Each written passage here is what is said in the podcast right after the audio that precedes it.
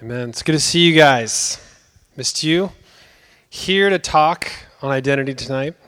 Last time I was up here, shared about the mind of Christ, 1 Corinthians 2:16 that you have the mind of Christ. What the mind of Christ gives you revelation.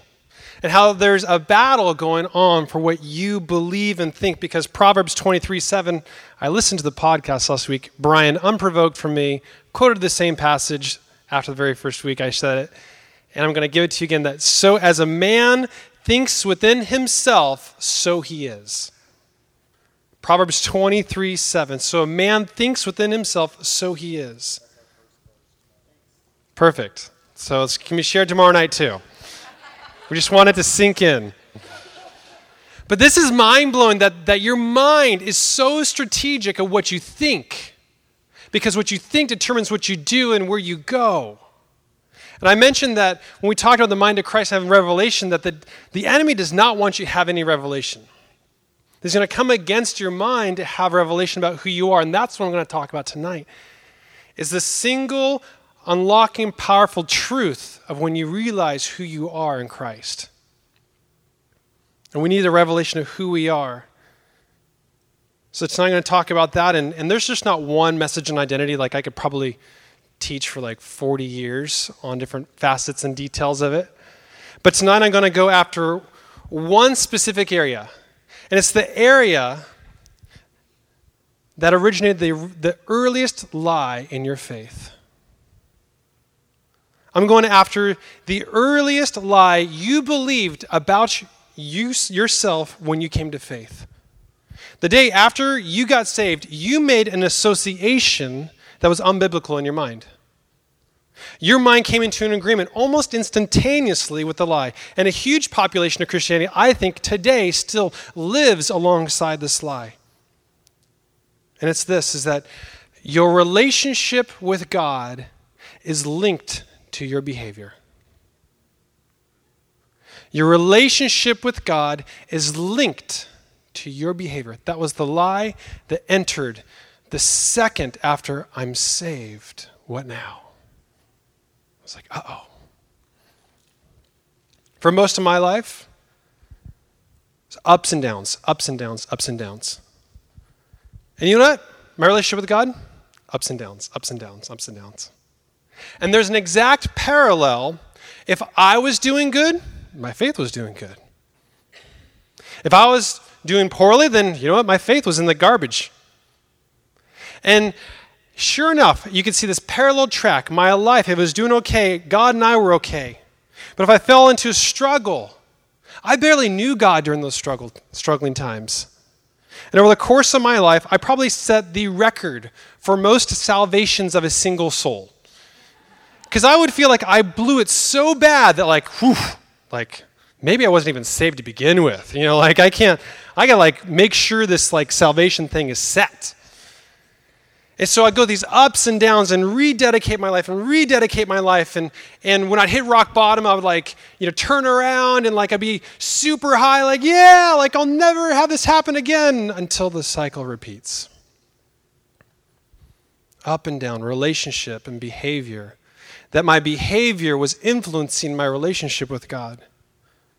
And whenever I'd stumble, I had this awful, awful hanging over me perception that God was disappointed in me. And the disappointment of God severed my relationship with God time and time and time again. But notice the order I'm describing. If I was bad, then my relationship with God turned bad. If I was good, then my relationship with God turned good. Instead of, if my relationship is good, I find myself doing well. Instead of, if my relationship with God is broken, I find myself struggling. One precedes the other. And what I had, I would suggest that probably everyone in this room has probably faced and battled with at some point in time, is this thing called performance based identity. That's what this is called.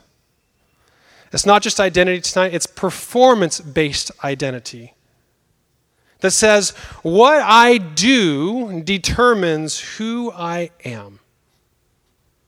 If you have a relationship with God that can be influenced by your behavior, you have a performance based identity. Let me say that again. If your relationship with God can be influenced by your behavior in the negative, then you have a performance based identity. So instead of who I am determines what I do, it was the other way around. It's always like, well, I did this, therefore I am this. And that's why I don't call myself a sinner saved by grace anymore. It's one of the worst things you can say about yourself. I'm a sinner saved by grace. I was like, I was, all right? I'm a saint now. That's what the Bible declares you in Christ Jesus. Why? Is because when I would declare myself a sinner saved by grace, you know what I wanted to do? Sin. I keep calling myself a sinner. It's like, well, I'm not surprised that I'm sinning again. I'm a sinner. Right? You begin to declare yourself in the negative. You find yourself participating in the exact lie you're declaring about yourself. I'm an alcoholic. I'm a pornographer. You will find yourself struggling in the very thing you declare over yourself. So today I'm like, I'm a saint. I was a sinner saved by grace, but now I'm a saint. Because if I keep saying I'm a sinner by, saved by grace, I'm going to keep sinning and needing more grace. And this is what I learned is that identity precedes behavior. If you get anything tonight, it's that is identity precedes behavior. You have a problem with what you're doing once you look at what you believe. Stop trying to medicate the symptom and treat the source. Identity precedes behavior. Ever since I started walking in that I'm a redeemed, holy, righteous before God, that it says you are the righteousness of Christ. One night I'm going to share like all the things that Jesus says about you. It'll blow your mind. Once I start walking in that, noticing that I see myself completely different than Jesus sees me. I think his opinion's better. I'm going to try living in that frame of mindset. Suddenly, I found my behaviors falling into line with my identity. So, why does this lie remain in so many hearts? Why does this lie persist and unchallenged in so many people? Well, it's kind of tricky because this lie has a certain benefit to it. This lie has a certain benefit to it in the way that a performance identity says it's easier to obey rules than it is to open your heart. A performance based identity says that it's easier for me to follow rules than actually develop intimacy with God. Performance based identity always prefers obedience instead of intimacy. It's, it seems to be the shortcut on the Christian road. It's also a shortcut on how you disciple people. Buckle up. It is far easier for you to engage with someone in discipleship and just talk about what they need to be doing in the flesh and never address their heart. It's far easier to disciple people into obedience about their flesh rather than cultivating their heart towards God. It's easier for you to sit across someone and say, hey, just don't get drunk, don't have sex, don't, don't do these things, but make sure you tithe, and you will look like everyone who else loves God. But there's a problem there. You can beat yourself into submission to looking like someone who loves God, but you don't love God. Because you're so focused trying to bring the flesh into obedience, you never actually come into relationship with your heart with God because you can be discipled into that lie that what you do is who you are. You can be discipled into lie all day long. And so, our discipleship methods, I'm not pointing fingers at any particular group, but a lot of our discipleship methods produce Christian zombies who are trained only on not sinning and never learn to connect to the heart of God. Let me say that again. We have discipleship methods that is only tunnel vision on the flesh and is creating Christian zombies whose sole focus is to not sin and they miss the heart of God. Something that I learned in this process is that you will not fall in love by beating your flesh into obedience. But when you fall in love with God, when you encounter His heart, you take authority over all the flesh and you tell it what to do. Obedience never produces relationship. You can have obedience without love. Just because you're obedient doesn't mean you love someone. I obey my tax laws, I do not love the IRS. But when you love, every decision is submitted to that love. Now, this is Pharisee 101, okay? If this is like ruffling your feathers, let me tell you what Jesus said to the Pharisees. To those who got every single thing right, they, they tithe on mint and little leaves, and they're like, I got it perfect. And he said, You do everything perfectly well. You have brought yourself into obedience, and with inside your heart, all uncleanliness resides essentially saying that you are the most wicked of them all in your heart. God does not want obedience without the heart. Can I share something that's totally crazy? This is like 12 hours old for me. God does not want obedience without the heart.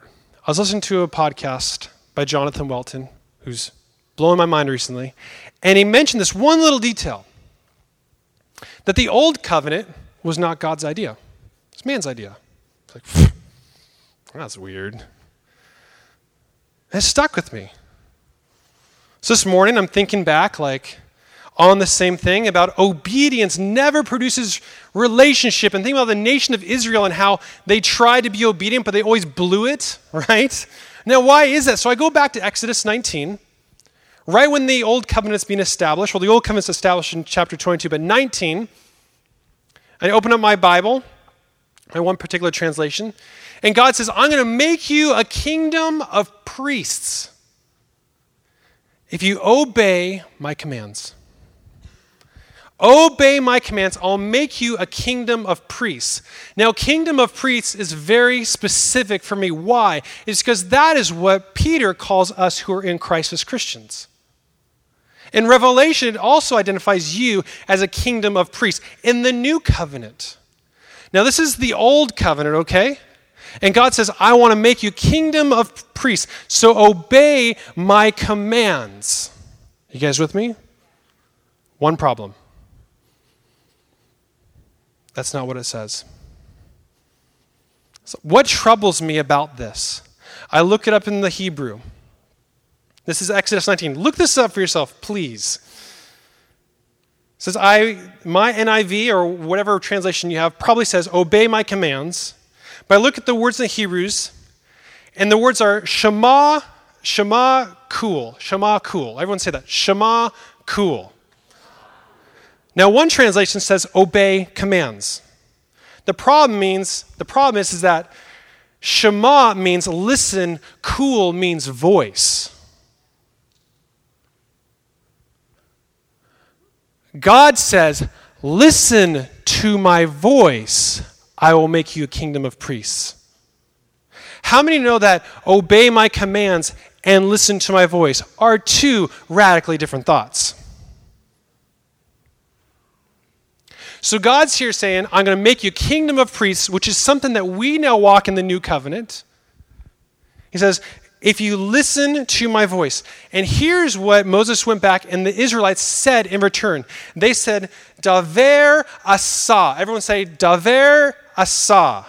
Daver asa. That's what Israel said. And you know what that means? It means command we do. God said, I'm going to make you kingdom of priests. Listen to my voice. Israel says, Give us rules, we'll follow. Are you guys with me? God's original desire was relationship. Israel preferred rules. And God says, I'll make you kingdom of priests, plural, kingdom, like a lot of priests. How many priests were there in the nation? One. He could enter the Holy of Holies one time. They so messed it up. They said, I would much rather have a list of rules to follow than work for your heart. That's how the old covenant was established. Now, if this doesn't blow your mind, like for me, I just must be like really geeky. Because there's something about it like, well, no, God instilled and established the old covenant. But when I look at that, God's original heart was to say, I'm at it for the relationship. I don't care if you eat the pig with the hoof. After all, I am wearing bacon socks tonight.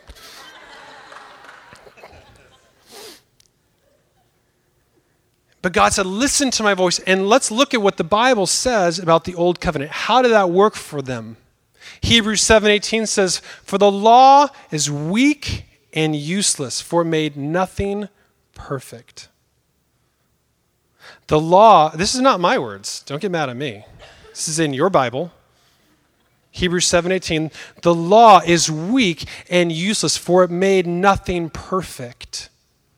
Now it makes sense that this was man's idea. Some other time I'll teach on this in deeper depth. But isn't that crazy? Just so you have a little bit of aha behind this message. So let me share three stories real quick about this in rejecting the performance based identity. I wish we had the passages on the screen, so I'm just going to read them to you. This is Matthew 3. Then Jesus came from Galilee to the Jordan to be baptized by John. But John tried to deter him, saying, I need to be baptized by you, and do you come to me? Jesus replied, let it, be, let it be so now. It is proper for us to do this to fulfill all righteousness. Then John consented. As soon as Jesus was baptized, he went up out of the water. At that moment, heaven opened up, and he saw the Spirit of God descending like a dove and alighting on him. And a voice from heaven said, This is my Son, whom I am well pleased. At this moment, Jesus is 30 years old. He's 30 years old, and Jesus gets baptized, and the Father opens the heavens and is like, This is my Son, who I'm well pleased, right? Something much more better than that. He. But of course, and this is Jesus, like you are the Son of God, you know. And so Jesus is 30 here, and so obviously the Father's like, I'm well pleased with you because we got to think of all the miracles he's done, all the demons he's cast out, all the blind that are now seen, all the amazing things he's done, right? What? Who said that? Heresy. Let's look at the miracles Jesus did up to this point. Nada. Jesus is 30. He's a carpenter. We don't know if he's even a good carpenter. The Bible doesn't tell us. Noticeably absent are the mentions of Jesus' carpentry skills. Not one sermon preached, not one person healed, not one miracle performed, not one storm stopped, not one dead person raised. And here God says, I'm well pleased with you. Now consider this. If God wanted to make this statement, if the Father wanted to make this statement, he could have done it I don't know, 30 years prior. If you feel sad that you haven't accomplished anything uh, at you're 28, don't feel bad because Jesus was 30 and he really didn't do anything either. But the Father waited 30 years to say this. Could have said it at the birth. Definitely could have said it in his teens. For sure could have said it down the road. Any other time in 30 years, the Father could have said, I'm pleased with you, my son. But he chose to do that at baptism why? What does baptism signify? Salvation. The going down in the water and coming up, it signifies salvation. God wanted to draw the line that all you need to do to receive the fullness of the Father's pleasures to receive Him.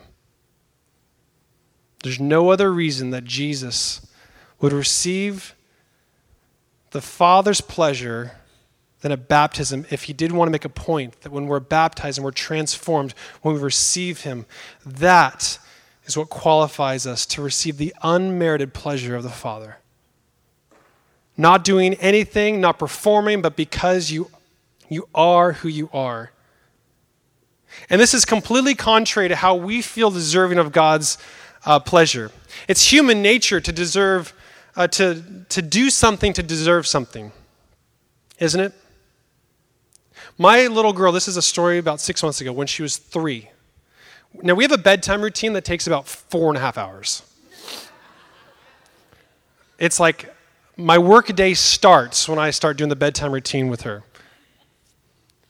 We go through the routine, and at the end of it, I'm like laying next to her, and I said, Scarlett, I'm so proud of you. She laughs at me. I'm like, what's funny? She's like, I didn't do anything.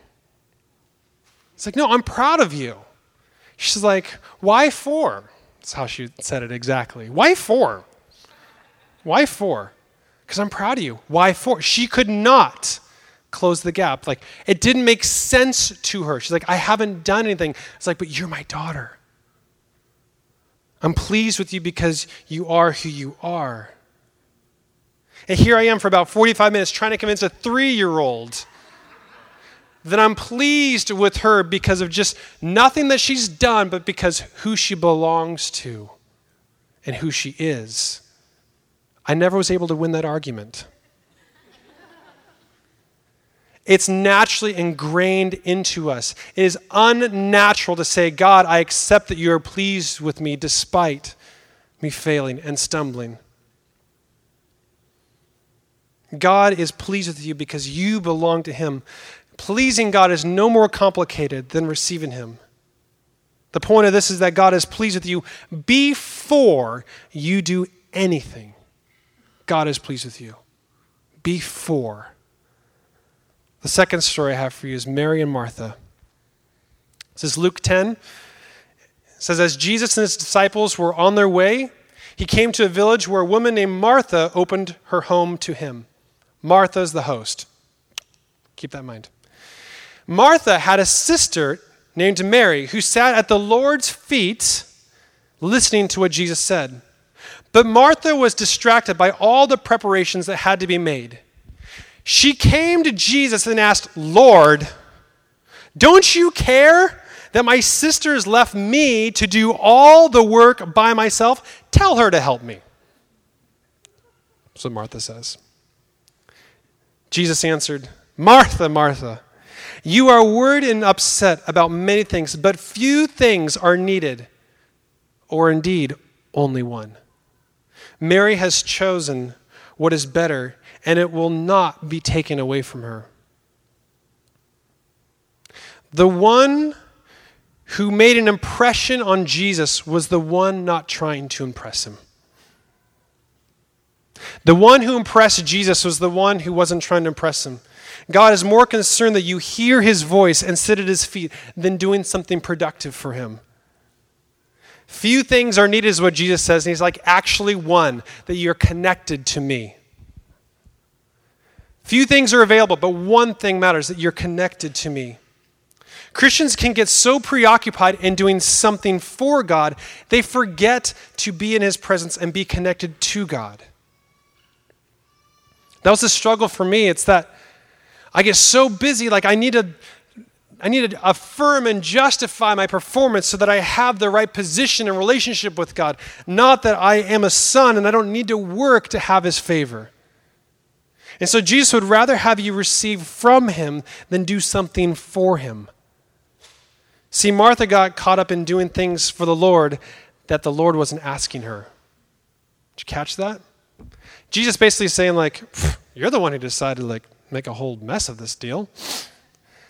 I didn't I, I love it that you want to be a good host, but you are stressing your out, yourself out for things I'm not asking of you. God never wants the results without the relationship. Now, this might agitate those in the Christian kingdom who insist that your value as a Christian is based on the works that you do. I'm not suggesting by any means that we aren't contributing and moving in the power of God and expanding the kingdom. Not saying that at all. But what I am saying is that relationship comes first and demonstrations come second. Because you know me, I love Christian action thousand acts of kindness. Like, I love, like, let's do it, charge. I'm not at all suggesting that we just need to, like, sit back on salvation cruise control. See you in heaven. I'm just saying that what we do must originate from who we are and who God says we are and what we believe. The point is that God prefers connection over works, that works flow from relationship and works cannot produce relationship. The final story is this. Because I know there's someone out there that's like, yeah, but um, but God's pleased with me until I blow it. And then he's pissed. Like he's he's happy with me like when I got saved. I, I got a I got a lot of people that are having issues with some things I've said recently. Not a lot of people. I, actually, there's three. But for me, that's like a new record. and it's all centered around, well, like, they, they want me to, like, you are the most awful sinner ever, and you should, like, be smitten from the earth, you know, or something. And then they have a really hard time with being that God redeemed you once for all time. Really hard time with that. They're like, but I got saved, but I need continual forgiveness for new sins because my new sins go uncovered. New sins, future sins. They're all concerned about future sins. When did Jesus go on the cross? 2,000 years ago. All your sins are future sins. Just saying on that. I don't know. But that's a different message that I will come back to later. That's not the story I want to say. Is that this is that, well, maybe God is proud of me now and I'm saved, but man, after I blow it, like he's going to be disappointed in me. Let's take it from a different angle the prodigal son. Let me give you the story really fast. This is Luke 15. And he said, A man had two sons. The younger of them said to his father, Father, give me the share of the estate that falls to me. Stop right there. In Jewish culture,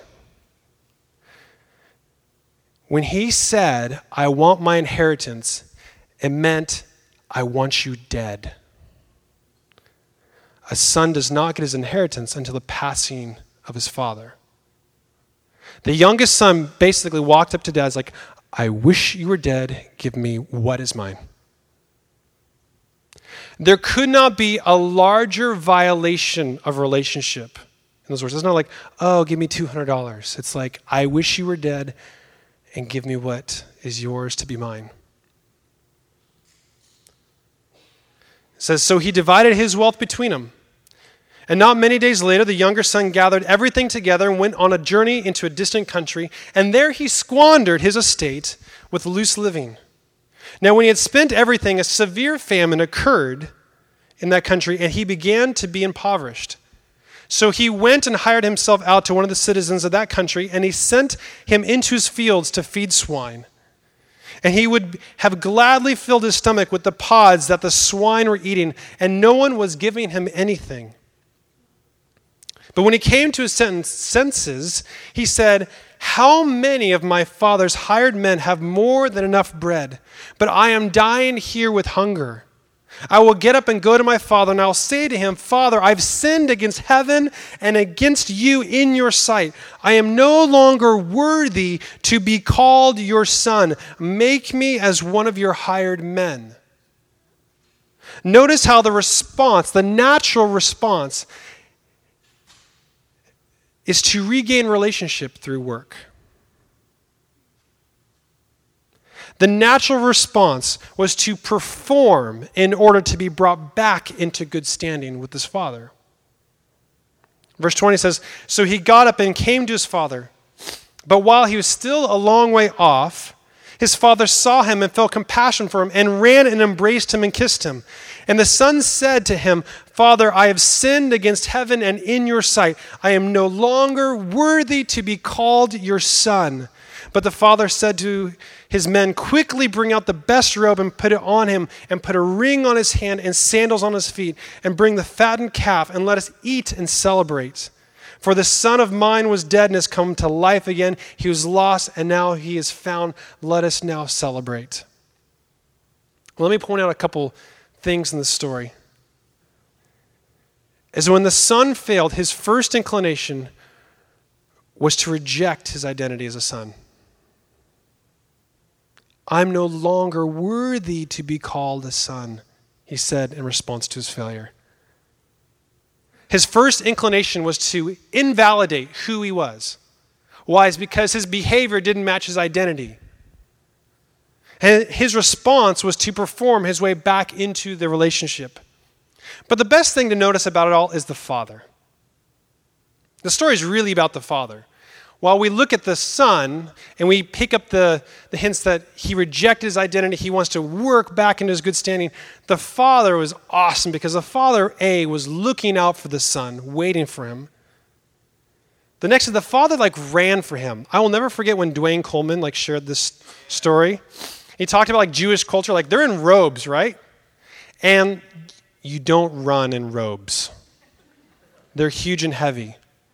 And so for the father to like pick up this massive ro- robe, like they don't run, right? They like they're very humble men in Jewish culture. Picking up a robe, you don't show your legs, okay? And running, sprinting after his son. Crazy. The son, again, before the father says, I don't deserve to be called your son. I am unworthy to be called your son. And the father said, Nothing. Ignored it.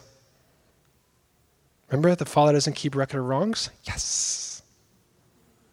Completely ignored it. Didn't even mention it. Just went on right by. And it hit me is that the father does not care how it looks on him when he receives back someone who's completely blown it.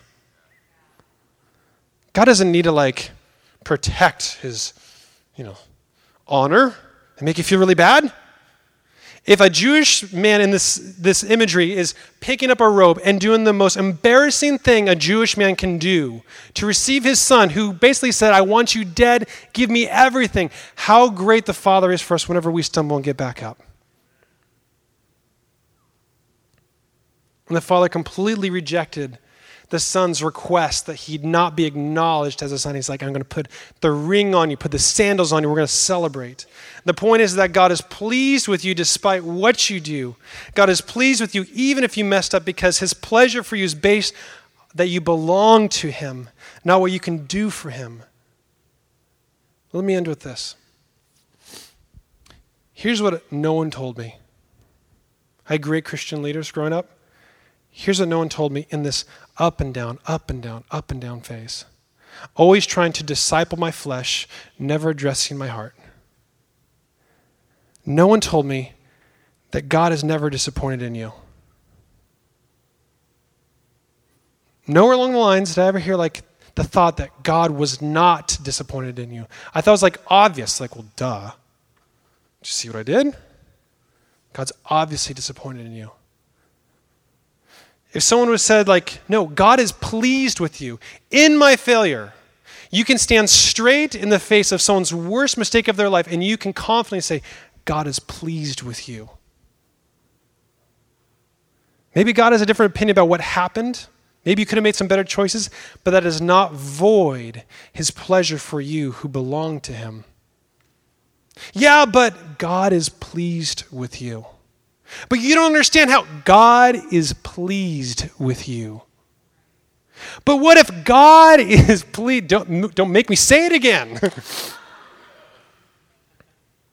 that should be the response when we take away this cloud of disappointment that can cover us. Because, man, I would fabricate these clouds, and when you fabricate a cloud that follows you, it's hard for it to go away because you brought it there. And I fabricated this disappointment cloud over my life with God that could have been broken by that's a lie that's following you because the Father is pleased with you. He separates what you do from who you are. When God looks at you, He is proud of you because He sees the Son in you, on you, in you. you are the righteousness of Christ. It's impossible for the Father to look at you and see anything but the Son. Again, when we, when we really come in touch with that, it should change everything. Identity precedes behavior. And now, as a father myself, this makes total sense. Scarlett might do things that need correction, but nothing she'll ever do would cut off relationship. Ever. Behavior should never cut off relationship with a father. When Scarlett misbehaves, she knows it too. You know she does? She leaves me. I'm not like, how dare you? When she knows that she did something wrong, she leaves. It's in your nature, it's in your flesh to have this tendency to perform to deserve your identity. And the sooner that you can come and walk in the truth that I am who I am because I belong to God, that God loves me because I belong to Him and no other reason.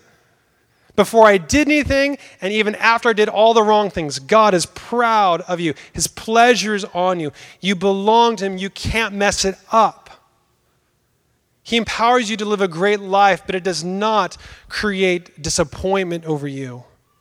And so I'm very, very careful. If there's one parenting trick, this is not meant to be a parenting message, but for me, this has so rattled me that I'm very cognizant that I will never utter the words, I'm disappointed in you to my children.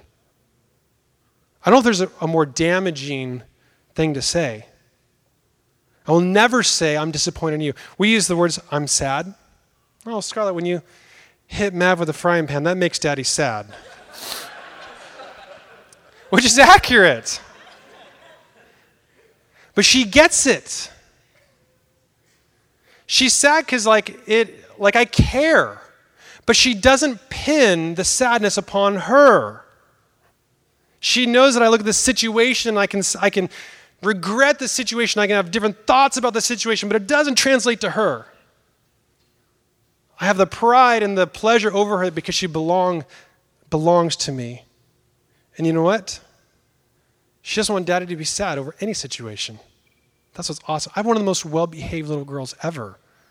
Like it defies our, like, we're not that good of parents. Well, we're pretty good, but we're not like, she is exceptionally good. And I'm totally convinced because she's been able to walk in that we're pleased with her no matter what. And the situations make us sad, but there's nothing that she can do that make us love her any less or be ashamed of her or be disappointed in her. And the response is that she wants to walk in the way that we want her to walk in. Identity precedes behavior. I love you guys.